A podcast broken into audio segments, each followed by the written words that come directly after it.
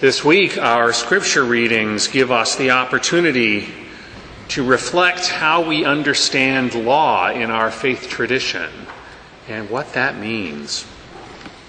Law in the religious sense might include, first of all, the Ten Commandments, as they're referenced in our first reading from Deuteronomy.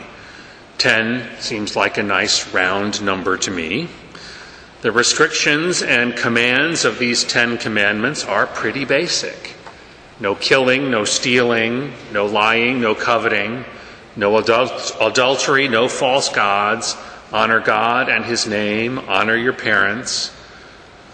But despite being told specifically that they were not to do so, the people of ancient Israel pretty quickly added to these 10 the 613 commandments of the Levitical law in the Old Testament. And so it is that in the gospel today we have this conflict between Jesus and the Pharisees and scribes over the washing of hands before eating.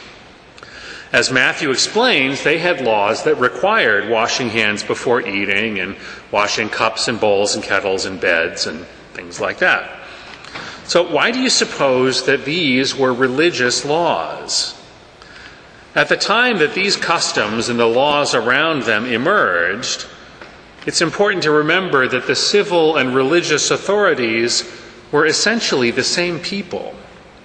And issues of basic sanitation were important. They lived in a world with no antibiotics and precious little medicine as we understand it. So a command to wash before eating helped prevent the spread of illness.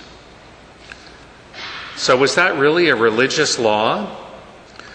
For them, the distinction between religious law and civil law was really negligible. Did God actually care if they washed their hands? Well, of course not. But do we still wash our hands before eating? I hope so. And let me mention that after Mass every Sunday, after shaking a few hundred hands, I don't even take off my vestments before I sanitize my hands. And even the lavabo, that little ritual that the priest does when preparing the altar before the Eucharistic prayer, that still has its roots in that same Jewish law. So we have of these ritual washings what could be called positive law.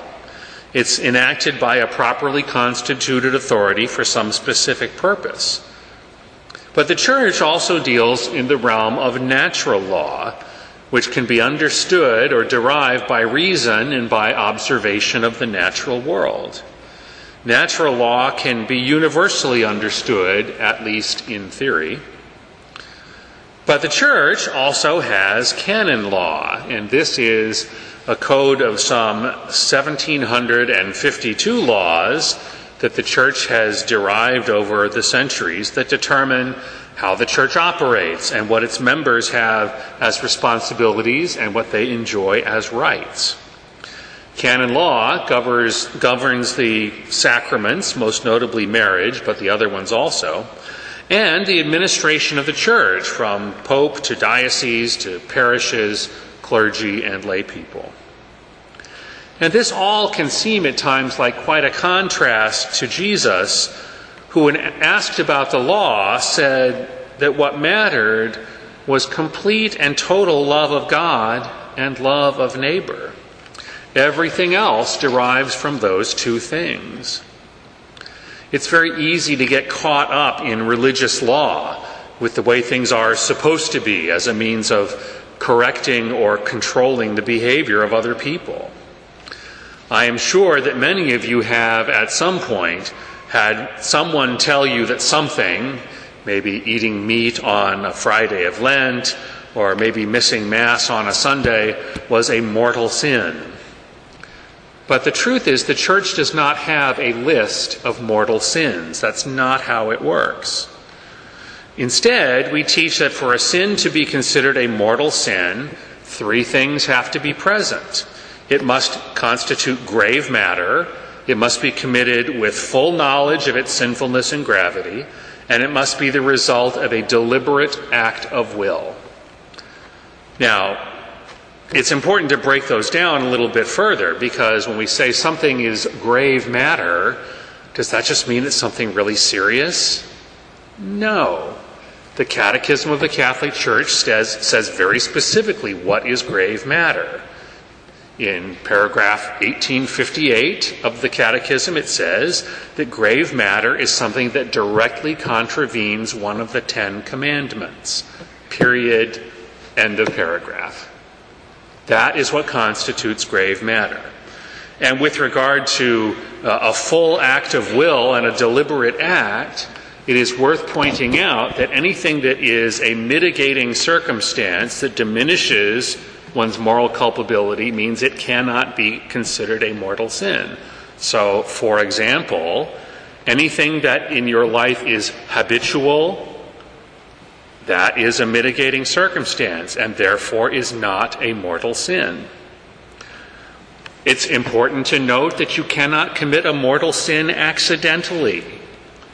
A better way of understanding it is that a mortal sin fundamentally changes the trajectory of your life away from God and goodness and towards evil and darkness. So, meat on Friday, probably not a mortal sin. Now, I think it's also important at this juncture to say something about venial sin, because most people mistakenly think that the word venial means trivial, and that is not what that is either. A venial sin is not a sin that's not serious. A tiny little hole, given enough time, can sink a ship. And if you have a lot of tiny little holes, it'll sink the ship very quickly. So simply saying that something is a venial sin does not mean it's not serious or need to be attended to. Church law is based on Roman law, which functions differently from English common law, which is what American civil law is based on. English common law, generally speaking, establishes minimum standards of behavior that all people are expected to meet, as opposed to Roman law, which establishes the ideal that we are all supposed to strive for. Roman law is capable of making exceptions and allowances for those people and circumstances that cannot live up to that ideal. Traffic laws are a good example. We regard lane markings, stoplights, and speed limits as basically absolute boundaries. Have you ever experienced traffic in Rome? There may be 4 lanes painted on the asphalt, but if they can squeeze 6 cars across, they will. It's a completely different understanding of how law functions. Americans tend to interpret church law the way that we understand civil law. But church law is not based on Roman law, and so it has to be interpreted that way.